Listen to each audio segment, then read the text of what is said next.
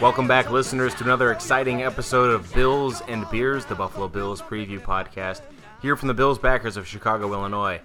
We're on the heels of a devastating loss to perennial foe New England this past Sunday, but we're going to bounce back at home against the Minnesota Vikings. I'm Lars. Joining me tonight, the president of the Chicago Bills backers, Sujit, is with us. What up, everybody? And we are without the lovely Miss Cassie Hutton, but instead, or I shouldn't say instead, but uh, also tonight, um, we're not replacing her with with him, but uh, uh, Buffalo Bill Belcher is here. So say hi, Bill. How you doing? How you doing? How you doing? So I, I wasn't with you guys uh, for the Pats game. I was uh, a time zone away. Um, probably a good thing, Suj. I understand that uh, you had a little dust up at the bar. We'll touch on all those things and more. BillsandBeers.com, best way to find us. Subscribe on iTunes. Tell your friends, tell your family, tell everybody you know in Bills Nation how to find us. We're going to talk about that New England loss. We're going to talk about the Vikings. Let's not waste any more time and get into it now. Shout it right now, baby. Come on, come on. Come on and shout. So, as I said before, I was not able to join you, so I missed all of the hijinks that ensued at the bar. But uh, based on the limited information I've received thus far, it involves some college girls and uh, the staff having to remove them from Sujit's presence. So, Sujit, why don't you uh, why don't you fill us all in as to exactly what happened, exactly where your Patriot loss rage took you on Sunday, what kind of deep, dark place you found yourself. All right. Well, so there's a first few things that I want to say, and that is that if you're at a Bills bar and the Bills are on the verge of another crushing defeat to the Patriots, do not cheer for the Dolphins and the Jets on the opposite screens. That's what this was over. I mean, that is okay. That is really annoying, and it It's- all it always pisses us off. But it's just if there's no you're just you- you're poking the beast and now granted i'm not proud of the things that i may have said to these 20 somethings um, however they were there with bills fans and they were trying to justify the fact that they were there with bills fans and i said well then you need to get better bills fans because real bills fans would not let you sit there and cheer for the other afc east teams and I understand that they're Chicago fans, uh, they're Bears fans, and they're trying to make the argument that they're well, we're in Chicago, and I just you know, no, you're not. You're not when dur- during those three hours at our Bills bar. You're not in Chicago. See, I was envisioning like a girl with a side ponytail and like some flat brim swag, maybe wearing some some eye black, who'd clearly just been handed her college diploma within the last six months, saying things like "Go Tom" and things like that, even though it's probably only the fifth or sixth Patriots game she'd ever seen. That's what I was envisioning. Instead, you you, went off on some girls who were just cheering at a random game. There was. I was all set to leave the bar with eight minutes left, and then the Bills started making that last comeback drive and scored a touchdown. The guy behind me says it's not over, so I'm like, all right, let me take my medicine and watch this. And Those that's guy- when the rage continued. yeah, that would have been a good time to leave. yeah. It those got- guys are a hoot behind us. Yeah. By the way, they're like you know middle middle aged guys. And Oh, they I love just- those guys. Oh yeah, they have great. They, they can't wait to high five. Yeah, they're they're super excited. It's gonna be us in like, well, it's gonna be me in like two years. Yeah. but it's gonna be you guys in like six. Um, Well, and- so let's let's talk about the game. Um, do we have to? yeah, we do. Uh, so, Bill, you had said in your worst case scenario a score, and I followed up with, "Oh, so like always just out of reach," and you said no. But uh, as I listened to last week's podcast, that phrase "always just out of reach" kept bouncing around in my head, and I kept thinking, "Oh God."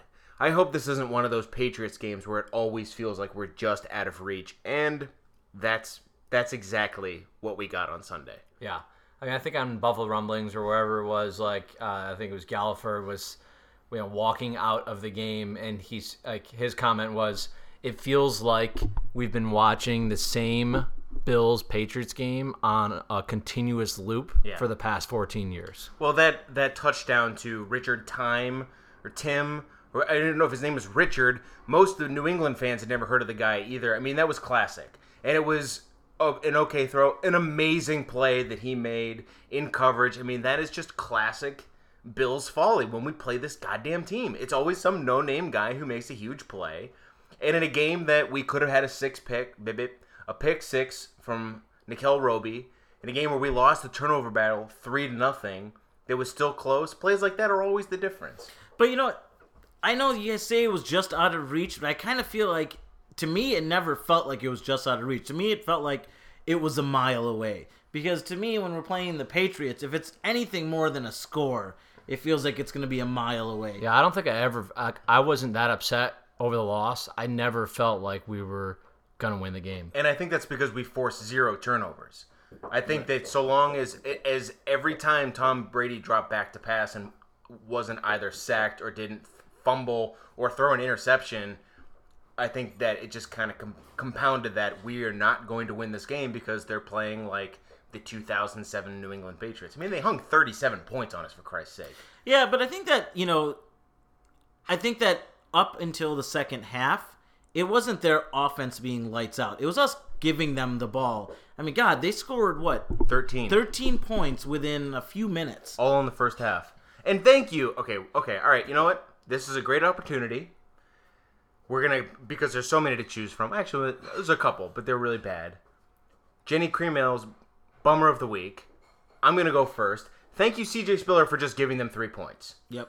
I mean, granted, they got a quick pass to the outside, but you knew they were going to do that. I mean, they only had to pick up six yards. Tom Brady can pick up six yards in his sleep, but he fumbled the ball. And how many times have we seen horrible situational football from CJ Spiller, particularly at the end of halves, running out of bounds, doing dumb, great, beautiful 15 yard run, awesome, fumbled the ball. They get three more points. And that's the time that he decides to go and try and get more yardage. Not when he's running up the middle to try and squeak a couple more yards. No, then. Or the time when he doesn't run out of bounds. He Right. runs out of bounds when we're trying to milk the clock all the time. The one time we needed him to stop the clock so he could run a few more plays and get us into field goal range, he keeps it in bounds. Yeah, this is ridiculous. I mean, his performance the past two weeks, really all season, has just been abysmal. Now, are you still beating the "we only need to get C.J. Spiller in space" argument? Or, or- or have you finally allowed that ship to sail? Because I could have this argument all day. Yeah, well, I mean, I don't know because I haven't seen CJ in space all all season. I haven't seen him catch a pass out of the backfield. I haven't. I mean, other than a screen, which I don't really think counts. Um, I haven't seen him in the slot as a slot receiver. I would much rather see him as a slot receiver than you know some of our other people that we've had in the past, like Roscoe Parrish or whatever. But I actually feel like he could be a threat over the middle. Um, but then again, based on his ability to hold on to the ball, I, I'm not so sure anymore. But anyway, all I know is that when he was in space was when he did well. Um, now, granted that he wasn't in space for a very long time. It was just that one year with Chan Gailey. But uh, so I don't know. I don't know if he would do well. I just know that when he did do well, he was getting the ball in space. Well, this could be the defend C.J. Spiller podcast, but we don't have to let it turn into that. So, Bill, we'll come to you. Who was your Genny Cream Ale bummer of Sunday's game? Uh, I'm gonna flip the script on that a little bit. I'm gonna go with Nate Hackett. Oh, so you do want to have this argument? I do want to have the argument Absolutely. because I think right now, if you substituted Chan Gailey Yep. for Nathaniel Hackett, that we would be an unbelievable team. Okay, except that's not a reality, and that and, I'm and, just be- and saying. because Chan No, Gailey you is take the great, same- you but take the same because personnel. Chan, okay, but because Chan Gailey Including is great, CJ Spiller. does not mean Nathaniel Hackett is bad. Well, so here's my issue: is that I mean, he's not he's not as good as other potential coordinators that we could have. He's also not the worst. He's he is a problem. Uh, So I, you know, I, I've I've defended Hackett uh, at times, and I thought that last year was justifiable considering the ridiculous quarterback carousel that he had, and trying to manage being a quarterbacks coach and all that other stuff. But he's not a quarterbacks coach anymore. He, that's all taken care of. He's not even a forward scouting person anymore because there's that offensive uh, Quality hos- control or yeah. or whatever.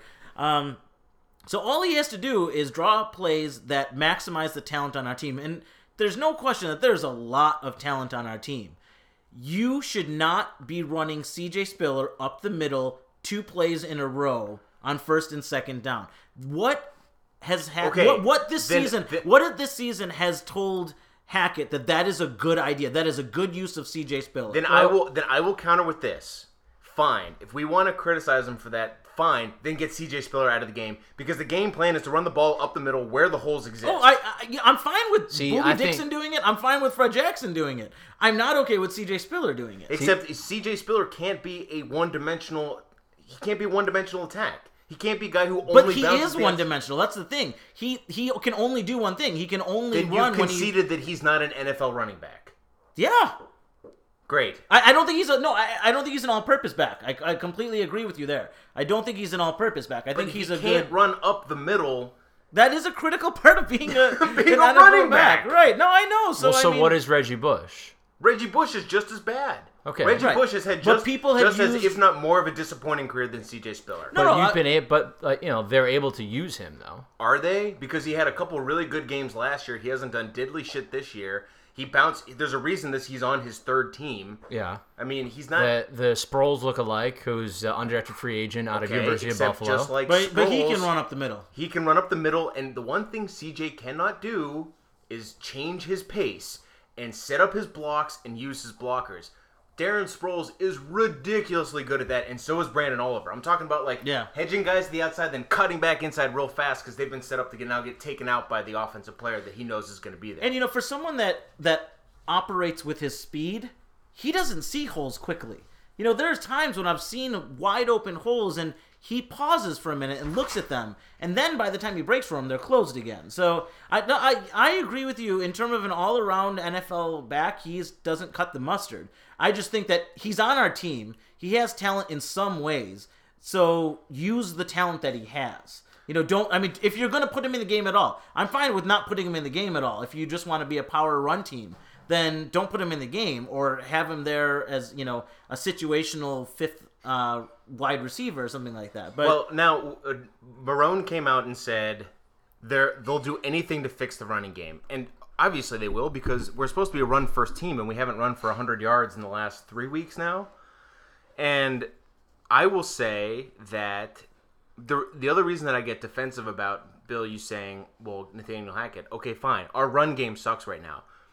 Our pass game, not so much. I feel like you also got defensive about, uh, Jerron, I usually get defensive yeah, about coaches. about coaches in Beca- general. uh, because you're really not going to like my like Jenny Cream Wannstedt, help. like you didn't like Wannstedt, or you like you were defending Wannstedt. No, I was the not. Oh yeah. No, I was not. Oh, yeah. No, I was not. Anyways, No. Let's get on no, to No, my- I was not. m- just to make No, uh, Lars but, mad. or- No, but that, to that point, no, I d- defend coaches because it's clear that more often than not, we're not executing the way that.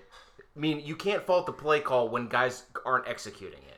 Well, sure, yeah. but if like they're having trouble executing it, then you need to change what you're calling. I don't I don't disagree with that, which is why I say get CJ Spiller out of the game. Now, unfortunately, as I was saying, only half of what Hackett is calling isn't working. The pass game is working fine. I understand we haven't thrown screens to Sammy Watkins. It'd be nice to work that in.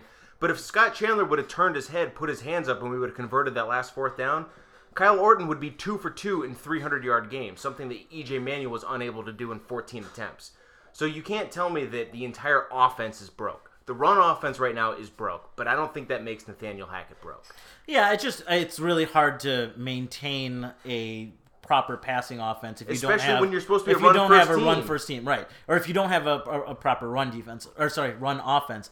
But my issue with the passing game, I don't have a problem with it, but I just feel like they don't. I, I I don't know. I, I don't. I don't know if it's the There's chicken or no the egg rhythm- because there's, there's no, no there- rhythm But that's because there's no protection. I mean, there's no. I mean, we saw on the We've all had worse 22 offensive from, lines though, and had more more offensive production. Have we though? We, this this has been this has been we're we're now back to like 2008 levels. See, of I don't- offensive line. Well, so I don't know. I think that with Chan Gailey, it, there's a potential that our offensive line was worse because Fitz exclusively made three step drops. Yeah. we're we're are trying to get five and even seven step drops, especially that one horrible seven step drop where Orton was like a deer in the headlights Or with the- the blitzer coming linebacker up just the came middle. right up yeah, the middle? Um, I mean, move to the left or right, man. Just like do something. Yeah, but that was- um, but yeah, or I- just I throw it off the guy's face mask. I mean, Right, do something. But um, but I think that you know, again, that's a so matter it can of get the stuck in personnel his that face you, mask and he runs back for a Which pick would six. happen. yeah, which absolutely would have happened.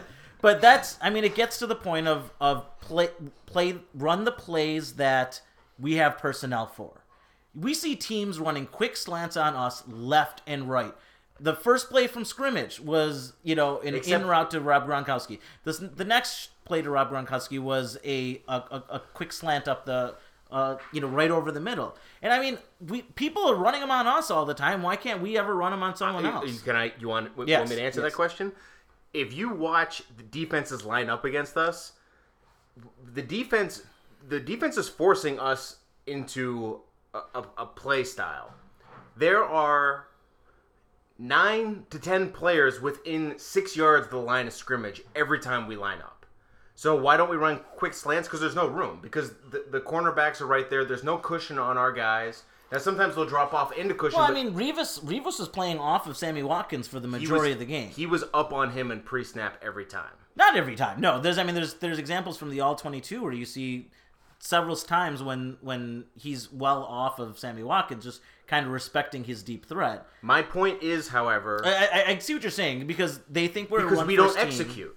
Well, right, and also because we say we're a run first team, and we sure certainly try to run quite a bit. So by defending, the, I mean, with EJ it was a perfect defensive plan because you can take away the short pass, which is the only one he throws, and you can take away the run by just putting all your guys on the line. But you know, if then then what needs to happen is you need to wait for one of them to be bumping Marquise Goodwin or Sammy Watkins or Robert Woods, and we need to have be throwing go routes, even if they don't connect they at least then have to t- back off the line a little. Well, if you read the all 22s, then you saw that there there were some opportunities to go, and Orton just missed them. well, yeah, he wasn't even looking at him. You know, so but that you know, I, I think that you have to go through your progression, and if the go route is the fourth option, um, like like for example, that the one the one on the WGR's all twenty two, they showed Sammy Watkins was wide. You know, Wide he, he was he had beat Revis. The safety had not come over yet, but it was very clear that Chandler was much higher up on the on the on the progressions there because Yeah, it was Chandler okay. wasn't Uh, perfectly no, open. I think like Sammy was actually like, the first look. It looked like No, no, no, And he didn't then even- he didn't and even he look very at him. very quickly went off of him. I'm He not. I'm look. not saying you're wrong. because he the, the pass the pass that was completed was actually to Chandler and it was a good middle. game Up the and it was a with good the game. left was a left hand left hand catch. Well, that yeah, and it actually yeah. would have been an easier throw to throw to Sammy. Right. Yeah. You know, but But here's the thing: Orton likes that pass. He likes that seam pass up to his tight end. He likes to throw that pass. So when you say like, well, it's not in his progressions, I'm not necessarily saying you're wrong. But history has shown that like that's kind of where he would rather throw the ball. yeah, but to me, it's that uh, the one thing I've seen with Orton is that he definitely stares at his receivers, and I feel like if Sammy was the primary receiver, he would have been staring at him a hell of a lot more than than the, the maybe the possible You know glance that funny? he gave him. You know what's funny? We're talking about Kyle Orton right now. Like Kyle Orton's our quarter, our starting quarterback. And he's been the best quarterback we've had since Fitz. yeah, I know. Yeah. Suge, who is Since- your Jenny Criminal since bummer of the week? All right. Oh yeah. So, well, Well, yeah. yeah. Who else are you comparing him? Against? I mean, he's yeah he's better than everyone say other Fitz- than Fitz. I, and. I'm on record saying Fitz is the best quarterback we've had since Kelly. So. right? Yeah. No, I'm gonna go with Doug Flutie. I'm going with Flutie. Okay, I'm not Okay, gonna argue. Anyways, let's uh. Yeah, so see- just to anger Lars more, I'm gonna pick another coach, and I am going to definitely pick Doug Marrone, Maroney, whatever his name is, Baloney. Um, I have supported Marrone. I've kind of liked his attitude of making us a tougher team and making us, um, you know, more liable and, and calling out players and whatever. But the fact is, this guy is supposed to be an offensive line expert. And the fact is, our offensive line is horrible. Uh, you know, he needed to put his neck out there and say that the offensive line players that he currently has are not good enough.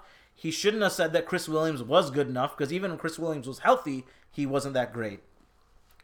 We have we have no line and and they're not getting better yet. If they get better by the end of the year, I'll take back these words. But the reason that this team is failing, in my opinion, is because of our offensive line. I think that if Orton has a ton of time, we then he the pass game could be prolific. I think that if they're opening up big holes, our guards are opening up big holes, I think that our run game could be prolific. But the fact is, is that Marrone has a responsibility, and it's to tell Hackett to call the right plays with the right personnel, and it's to fix the offensive line, and he hasn't done any of those two things. Well, we we're actually pretty far deep into this segment, and we have identified three Genny Cream Ales without naming Kyle Orton, who was responsible for two very costly turnovers, and without naming Duke Williams or anybody in our secondary for that matter, when arguably those Kyle Orton and our secondary is what cost us the game. Those turnovers and very poor play downfield. I said it earlier, I think before we went live. I lost my shit in that second to last drive where they scored eventually scored the touchdown and they converted the third and 16. I don't know how that's possible. I don't know how you give up third and 16 in that situation. I don't know if that was a bad play call or if they should have been more blitzes or what happened, but I think I think our defense lost it by the end of the game. I think they, they were they were Did they tired. check out? And, I mean, yeah, don't- they were. I think they were just completely checked out. Not checked out, but I think they were just exhausted. Um, if you look at actually, I think this was this was the touchdown pass to Gronk. This was at the end. Duke Williams, who I agree with you, played like hell. Um, he barely even ran after Gronk. He was the covering safety, and Gronk was the only person that went deep.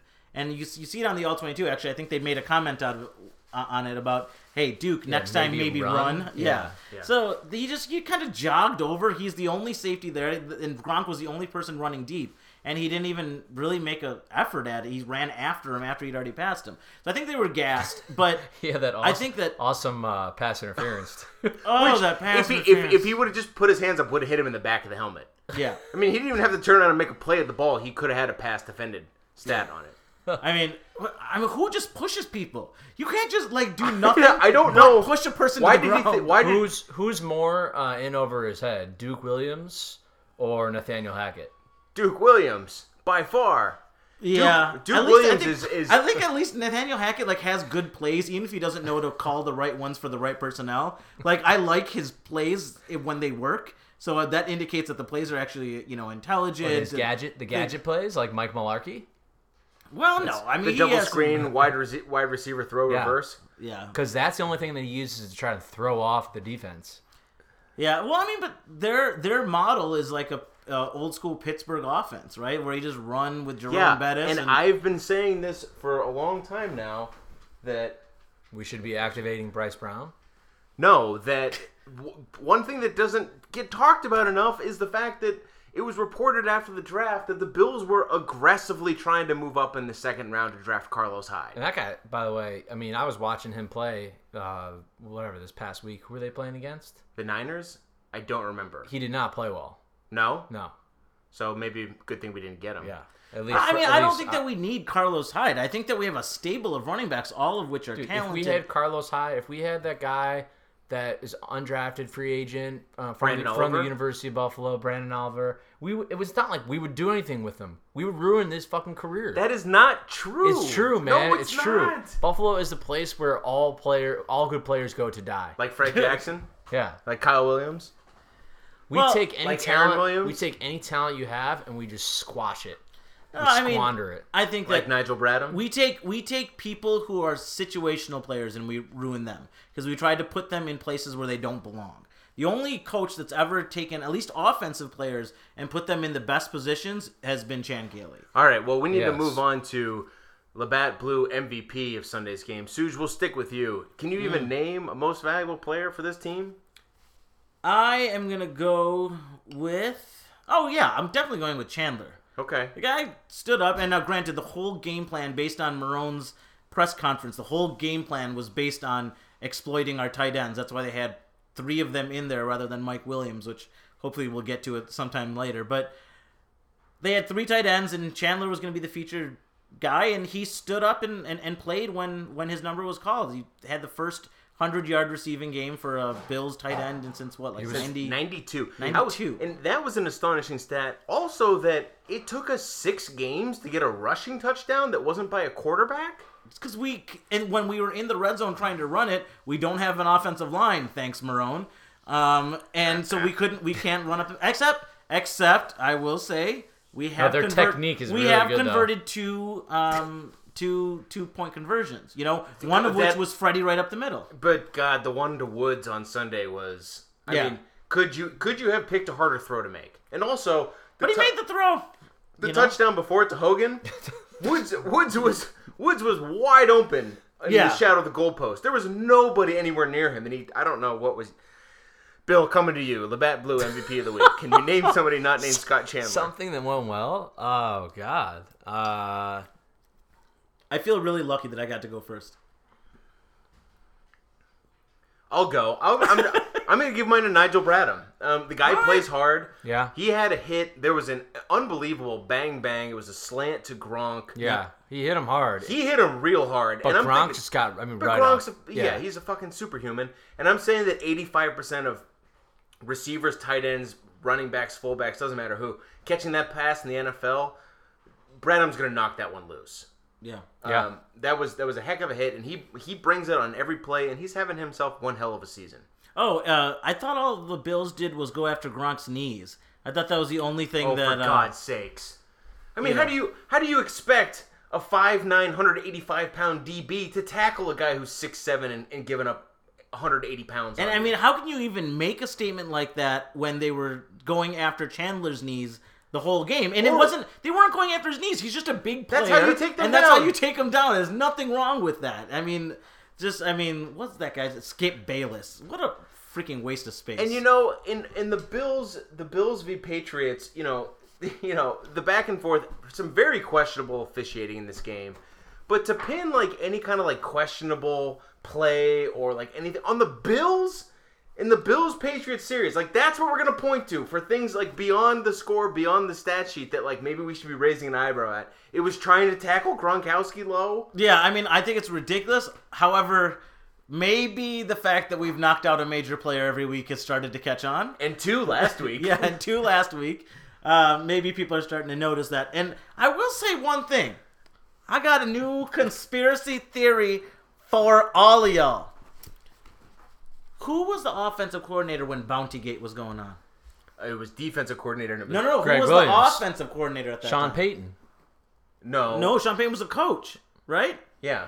Was it Marrone? No. No, I think No, it was a year or two was at after. Syracuse. Oh, I'm just saying, he was around somewhere where maybe there was a bounty gate. Now he's a Buffalo head coach, and we're taking out people left and right, We're taking out people left which and we right. never did before. We're doing it Well- weekly. Yeah, uh, I was gonna say something about injuries. It's a that I'm not gonna conspiracy, say y'all. because I don't want to jinx anything. But No, don't Uh, say it. Don't even say it. We you all know who my you're bad blue player of the week was? Who? Tom Brady. Oh Lord, help me. Guy, If Cassie was here He's right good, now, man. she'd cut off your nuts. Yeah, Cassie would be going fucking. you know what? Yeah, right I don't now. care. Like I'm tired. It's like whatever. He played a great game. Guy, guy, guy beat us again. Well, uh, on that somber note, That uh, is the most we disgusting. will, We, uh, have to pick another We need, no, we need to now. get up. I don't want to talk about this game anymore. It, I, Yeah. I was having a wonderful vacation. I was cranky Yeah. for the next couple hours. Let's talk about the Vikings, which uh, our team is probably just as fucked up as the Buffalo Bills. Oh, they're way more fucked up than us, and I think we're gonna kill them. So let's. Get That, that sounds like a definite loss for us then. Now I don't care what you dress like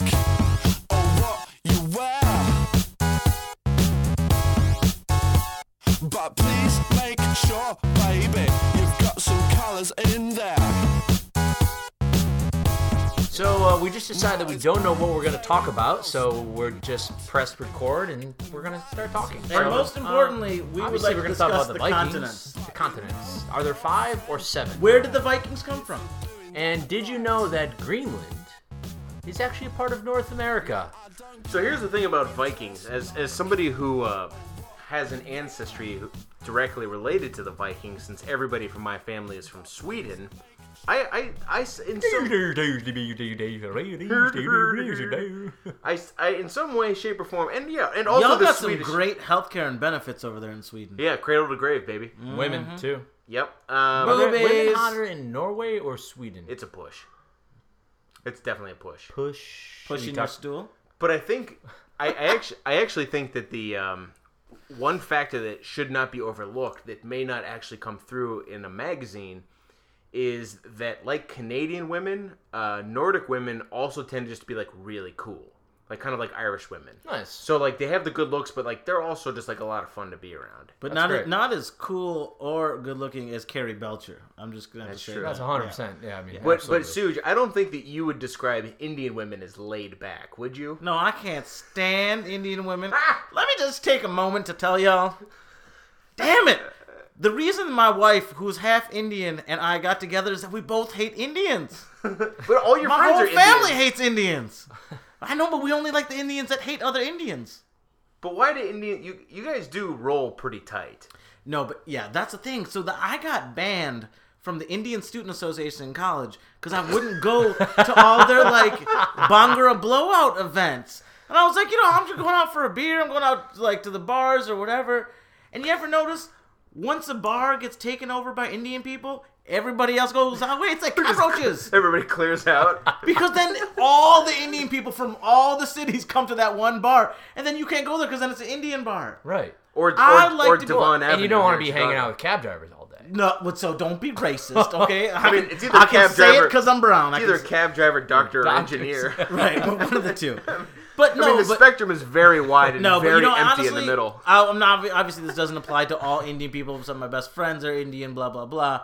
But I will say that at some point, uh, when I was in college, the the Indian Student Association there was Yeah. very.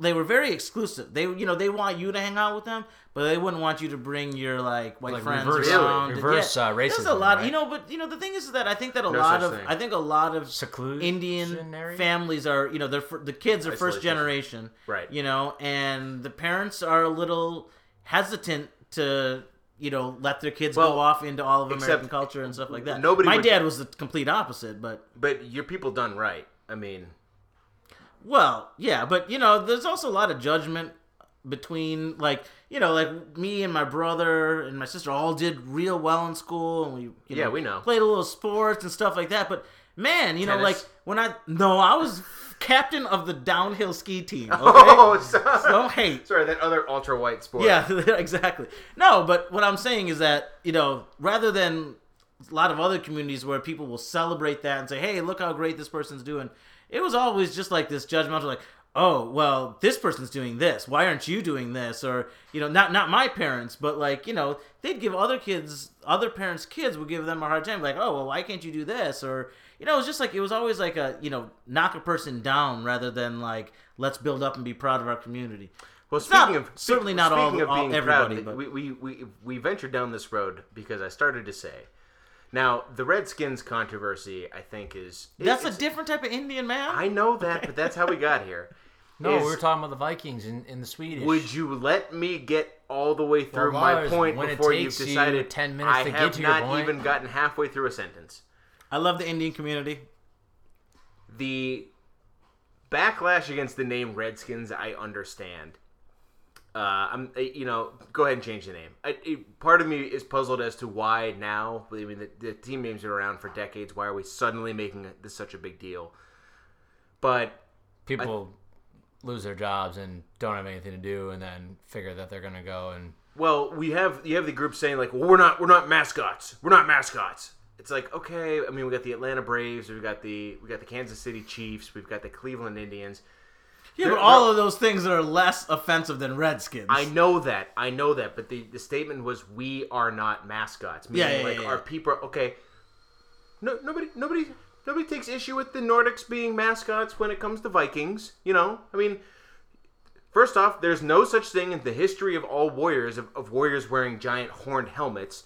Yet that's all people think of when they think of my people. They think of people running around in bearskins and people with long blonde pigtails and, and very robust women. I'm fine with Yeah, that. Yeah, I was gonna say nobody's fine with thinking about the Vikings when you hear Swedish or Norwich. So or they're did thinking you- about the beautiful blonde breasty women. Did you guys hear about Very that? sturdy. Did you guys hear about a story uh, in uh, I think it was like northern Wisconsin where there was uh, an elementary um, teacher, uh, elementary school teacher who got in trouble Was she hot?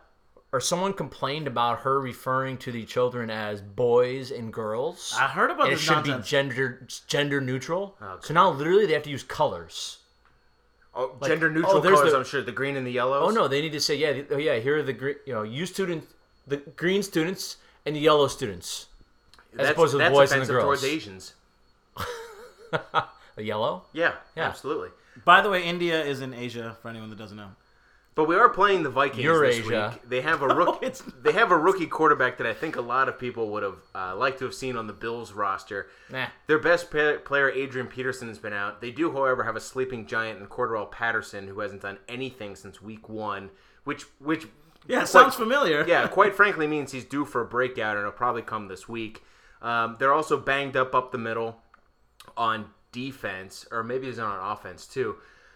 This is a game we should win, and this is a game we should control and win handedly. We're playing at home, and it's the first of Have you guys? Uh, It's the wait, first of- Mike Zimmer's our coach, right? yes, it's the first of five consecutive winnable games we have. How are you guys feeling about this stretch coming up? Uh, I I'm actually feeling good about this game because of what I heard on the radio or the TV, like uh, ESPN radio the other day, and that is that like Mike Zimmer, it was I think it was on Monday, he made some statement in his press conference about how none of his players are listening to them, and now he has to start giving them. He's like, fine, I'm just gonna start giving you maximum fines then. Like, I mean, talk about think about if that was happening here, like in, in Buffalo. Oh. if that's like the what the situation was, we'd be like, oh my god, Marrone has lost the locker room. None of Yeah. these players have any respect for him. Well, Mike's- thank God we don't have that going on. Mike Zimmer, if you watch the Bengals Hard Knocks, what was he their defensive coordinator? Yeah, and he's kind of like a he, he he's like the the prototypical uh, tight-lipped defensive coordinator, in that like he kind of lets his actions do the talking, doesn't say much. Is kind of a scary guy. He's got a very weathered face. You know, kind of looks pissed off all the time. And he struck a lot of people as like not being head coach material because he didn't seem to have that charisma or that ability to really Rally the troops. Kind rally of? the Yeah. troops. And this news that I, I hadn't been aware of, I hadn't really followed much of it today, certainly reinforces that that that pre, preconceived notion of him.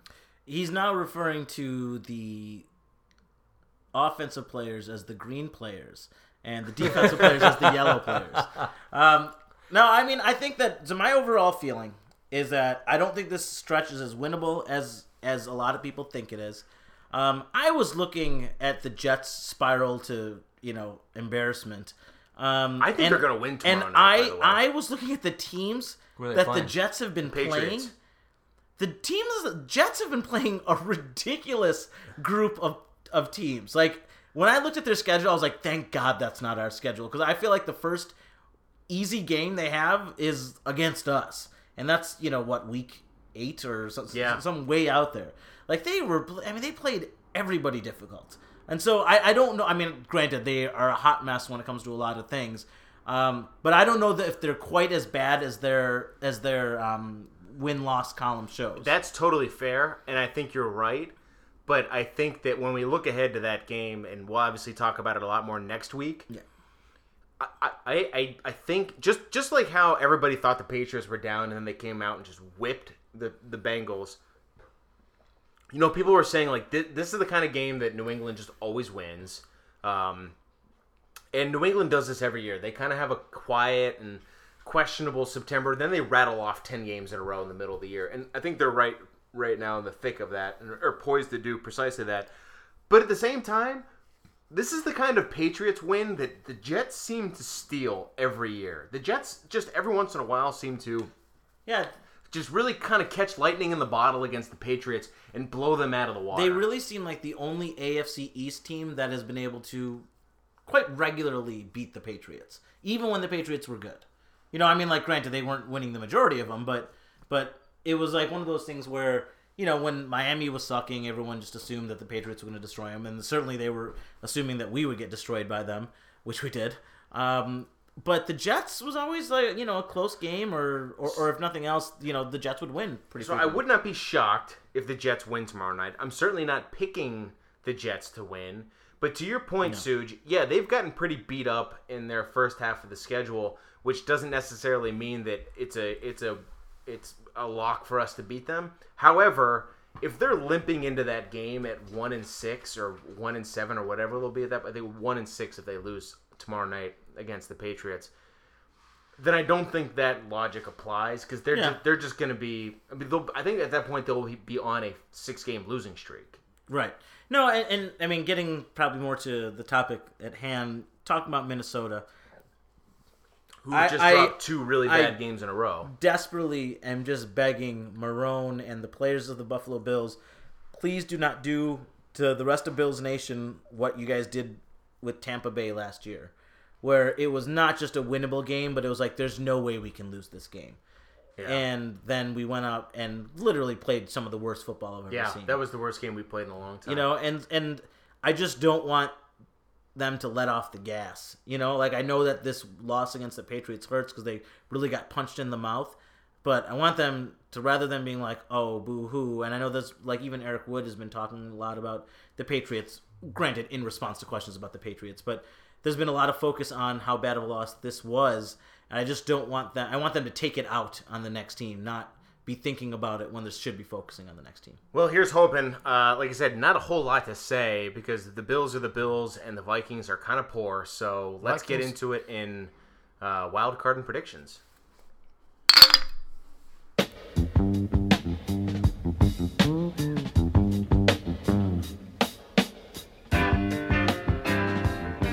Great episodes must come to an end, and this episode is no different, which means we've come up on the wild card portion of the episode. Wild card, And we like to talk a lot about swapping out players. If you could have any player, if you could upgrade, have the best player in the Dine NFL. with some and- player. Yeah, you know, go out with players, do whatever you want. Have them date your daughter. Take But- her to homecoming. But in this week's episode, we're gonna take Go a, to Lollapalooza. We're gonna take a look at uh, some of the the peripheral, peripheral, peripheral, peripheral, Yeah. peripheral blah.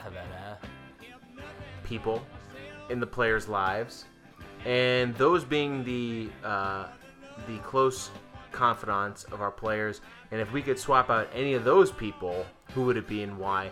I'll go first because the whole the whole it, this is very confusing. So let me just give you my example so you know where we're coming from. I hope- example. I, I hope you guys came up with the good ones while I've been explaining this.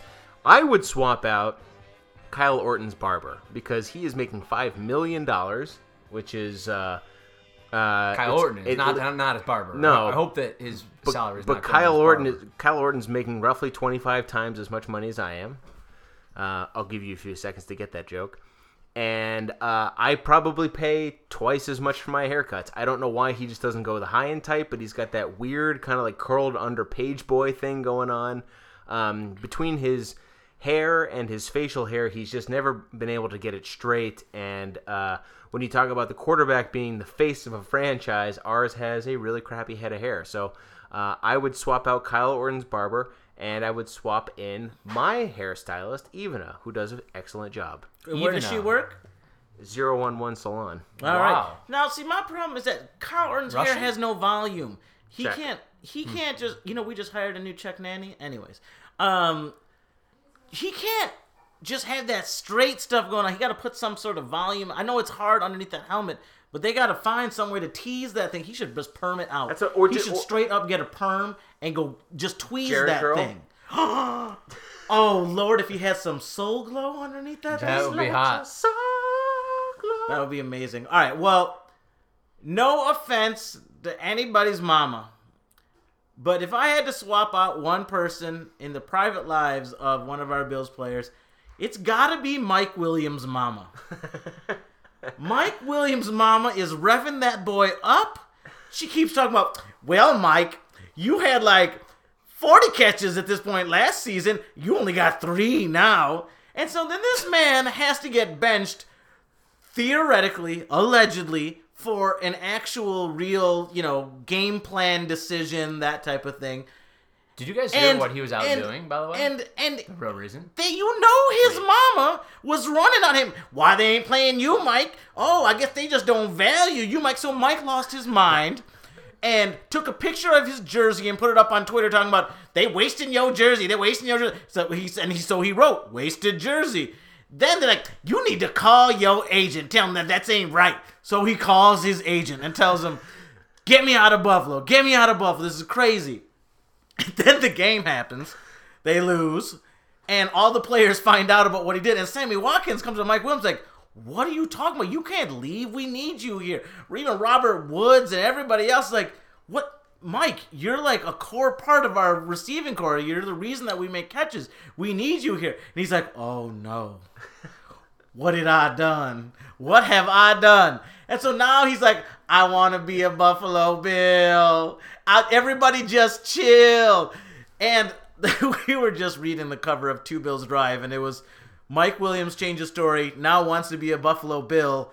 Semicolon. Doug Marrone annoyed. so That was a very, that was a very poetic narrative you just Yeah. laid out. But wait, Bill There, there was an actual reason he was benched. Yeah, now so this gets deep, by the way, into the comments section of uh, of I the see. of the post, talking about the Mike Williams situation. So somebody's brother sat next to a guy on the bus who goes to Kyle Orton's barber. and yeah, I mean, but it didn't seem like one of those. Like it, it, it honestly, it, it sounded like an honest portrayal. Like this dude, like didn't have any reason to be making this up, right? But that Mike Williams and a bunch of his boys were partying at the casino on, uh, I think it was Saturday, on Saturday night, and like all the way through the night, right? And then they were like asked to like quiet down, and his boy, this guy, like whatever, like in the comments, like It was his mama. his boy was like trying he was he was like head of head of security and he like was texting him he was like yo dude like mike williams is here Wait, and was texting you? no he was texting this guy Ah, right this anonymous gentleman on the anonymous internet. gentleman on the internet but no i mean he was basically like saying like yeah they were told like be quiet um Were they you know, in their there any way room? No they were just like out on like the casino Why were they told to be quiet on the casino floor? because they were being like real real like Obnoxious. obnoxious Well, wasn't this the biggest fear with him coming back to Buffalo is that he'd get back in with his ilk? Mm, yes That's the word ilk. yeah Because he's got all of his boys and Yeah, he's, he's got some. He's got and some. he's got some bad, issues with staying out of trouble. I mean, I totally when I re- when I was when I was reading it, I was like, yeah, because I poke holes and everything, right? But I'm like, huh, yeah, that actually and he is, didn't is a find very out feasible game story. time. Yeah, and he was probably hung over the next day, pissed off, then started tweeting all this nonsense, calling his agent, acting crazy. Then got over his hangover and was like, "Oh dear God, what But have I my done?" okay, so my question is, so who replaced him on the roster? So Because Lee Smith has been Chris been Gregg, no, because Lee Smith and Chris Gregg have both been active when he Scott is. Chandler, no, they had some Chris Hogan. third tight end. No, Oh they had a third tight end, Chris and they Hogan had the. no, three three tight ends is Chandler, Smith, and Gregg. It was Chris Hogan or uh, uh, or or Gay. No, Gay's No, been Gay- active Gay's at every been game. active. So God, I can't remember. They said some. No, the backup safety. No, there was another. There was like a Dean, number Yeah. fifty-four. Dean was in there. right. It was some. So random my person. question is, who's was a more sh- it who's was a more special valuable? teams. A potentially hungover Mike Williams, who's a grown ass man and can make up his own decisions about what he does the night before, or a player that I, I said out loud to Jackie, I've never even heard of that guy. It was And- Dean, and he number got a penalty, right? Did, there was some guy. So my- Larry Dean. Yeah, Larry but Dean, the rest of his teammates aren't going out and getting fucked up over like you know the night Yeah, but before they're games. yeah, so- but this isn't high school you're ball. You grown understand what. I'm saying? Like they're all kind of like whatever, Mike. Yeah, it's you Yeah. know. But if he comes and plays well, okay, you know, it's it's kind of annoying, and maybe the coach calls him aside and says you can't do that to bush league to your teammates. But Well, here's the thing: Uh, hungover Mike Williams can still catch the one to two passes that gets targeted to him yeah, a game. so Whatever. Bill Nathaniel Chris Hogan Hackett. did fine. So who would I replace? is, is going to be Mike Williams' boy. No, The security guard. No. No, it's gonna be not none of the things. For some reason, uh, the first name that pops in my mind Wait, is can I stop Fred you Ja- and Fred ask- Jackson's wife. I kept thinking of her too, but I don't know why. I don't know why either, because they are like a nice couple. Yeah, and Why? Like, and I think they've got like a nice family. But And she gets him ready for every game. Wait, why? Wait, so what was the rationale behind wanting to get rid of her? I think no, uh, there. I don't even have a rationale. how more hungry do you think Freddy would be though if he was a lone wolf? Yeah, but then Fred, you know, Freddie wouldn't have stayed oh. as a Bill. Freddie would have been trying to like go somewhere else because he would have had all this to attitude. get all up in- He would have been yeah, like, I'm, you know, I'm not going to be a good teammate. I'm just going to, you know, I want to get mine. Wow. I've, I've proven myself. You I'm really, you out- really just sold Fred Jackson up the river. If he's not getting laid, he's angry. Yeah, he's in. Okay. Right. He's, I'm he's, saying, like, he's I a- don't- I don't now any he's a satisfied family man who knows how to be a veteran and a good role model to you know his other teammates, his younger teammates. But if he's like this single dude that's you know potentially not getting any or getting you know only getting strippers over at Or has to go to the casino till yeah, 3 a.m. yeah, has to go night before the game. exactly. You know he's not going to be as centered as he is. Well, this is Bills and Beers. Uh, we've talked quite a bit about the Bills, and uh, Bill Belcher was uh, was gen- generous enough to grace us with some fine beers this evening. So, Bill, why don't you take it away? I think these are all from the. Um, are they all No, from the all- same? no, or they're they're all No, no, different? they're all random. This one is a. Uh, it's called the Hop Hop Manna Hebrew, the chosen beer, which I like to say I'm the chosen one. So uh, that makes sense. Now is is the Hebrew brewery is that all kosher beer? No, I don't There think. are I don't, some I don't think kosher there's a beers. kosher Shmaltz Brewery in Clifton Park, New York. Does Mm. anyone know where Clifton Park is? Anyone in Clifton Park, go ahead and call in. If we have our Colin, We gotta get a who phone calls line. in? we gotta get a we phone line I on a, on a phone line. podcast. Guys, I was at Carrie's uh, parents' place and found out, by the way, that this is very interesting. Carrie used to listen to uh, baseball, the Brewers baseball games, in order to fall asleep at night. That's nice. Yeah, on that's the very radio. that's very charming. Very, very, very nice. But wait, she has relatives that call into sports talk. No, we were we were trying to listen to we are trying to tune into whatever game uh, one of the baseball games was on. I don't know if it was the Giants or whether it was the, it was the uh, Orioles and the uh, and the Royals. But we ended, it ended up being some like fantasy um, radio fan, fantasy sports like radio show, right? So like these guys were calling in and being like, "So, uh, all right, man, do I? So who who do I start? Do I start uh, uh, Reggie Bush, or do I flex? You know, the wh- what's that guy's name for the Jaguars? A running back? Uh, you know, what's his name again? And it's like, who are who? Who are you? Yeah. Why are you making this phone call like Yeah, and here's the thing though. about fantasy football But what? But at which 10 is p.m. at night? which is a very fair question. But you're not even considering the fact that they waited on hold for 25 minutes to ask that bullshit question, which is absolutely the case. Uh, I am drinking from the Grand Teton Brewing Company, uh, the Sweetgrass American Pale Ale, also nice, quite quite nice. Yeah. And, and uh, Suge went with the classic uh, Labatt Blue, of course. earlier earlier during the podcast, I was drinking a white IPA. Uh, From I, the good folks at New Belgium. from- yeah, I can't say I recommend it. No, No. it's it's a And I'm an IPA person. I, I mean, I love IPAs. In fact, I like IPAs so much. Yeah, that one. I've That one was IPA le- it's a winter seasonal. but- uh, it was left over from last winter. yeah. There's so. a reason it was still in the So, yeah, fridge. all right, so that was a little skunked, but um, yeah, so good times. So uh, It's over you- by Schenectady, if, Cl- if Clifton you're Park. if you're over 21, uh, we recommend all of the aforementioned labels. If you're under 21, ask your parents first. Suge, we're going to start with you this week.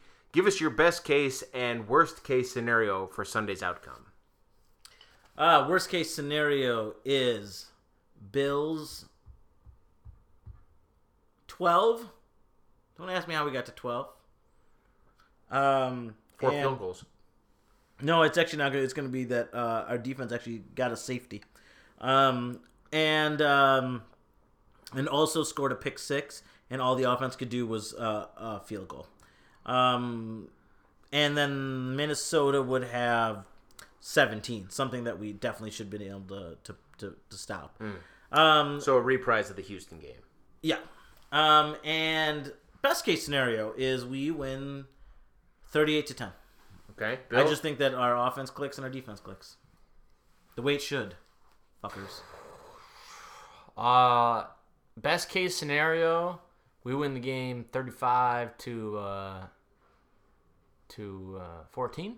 Mhm. Um, worst case scenario, oh, we lose the game 28 to 10. Suge, you brought up the debacle last year in Tampa Bay, and that's now bouncing around in my mind. And I think that would be the worst case scenario this week. We just don't answer the call and are completely out of sync. No, and well, we gave up what the second play from scrimmage in that game was an 80-yard run for Yeah. a touchdown. I mean, I mean, it, it could be a day like that. That that I think would be worst case scenario. Uh, but even in spite of all that, it's still a winnable game, and we end up losing like uh, 28 to 20. Uh, best case scenario, I'm with you guys. We blow these guys out, um, and I think they don't even get a touchdown. Hold them to nine points, um, and we score in the 30s. So we'll say 33-9 as the best case scenario. And I, I will say the other secondary worst case um, is that, especially after the pain that I went through watching the Patriots game, is that I'm forced to sit through a six to nine game. Oh. That type of thing, and just uh. But I'll tell you one thing: I'm leaving with eight minutes left. I am not yelling at nobody. It's hey, well, I'll very- be I'll be with you guys on Sunday. So, All right, so I don't know if we'll have a full house tonight. I don't know if Cass is going to be there or what. But I I'm, think Cass might be out, but either be way, uh, you get to replace the dud that Bill brought last week. No, I'm just kidding. He was a good guy. He was a good guy. Well, this will be my first. He was game. spending a little too much time talking to other people, not paying attention to the game, but that's all right. This will be At my least first he wasn't game back his since. mouth at. Uh, At college, College. College girls. Hey, they were rooting for the damn Dolphins and the Jets as we lost. BillsandBeers.com is the best way to find us. Tell everybody you know in Bills Nation. Uh, looking forward to a great game this week. Getting back on the winning way, getting back on the winning side of the ledger with a record of three and two, uh, with an opportunity to wait, is that right? No, No, four, four and and three. three. Excuse me, four and three, uh, with an opportunity to go to five and three before the bye, which would be very sweet. Uh, on behalf of the entire Bills and Beers crew, Cassie Hutton, the long forgotten Jeff Day, Bill Belcher, and Sujit, I'm Lars. Go Bills. Go Bills. Hey, hey, hey, Let's go Buffalo. Let's go Buffalo. Let's go Buffalo. Let's go Buffalo. The Bills make me wanna Shout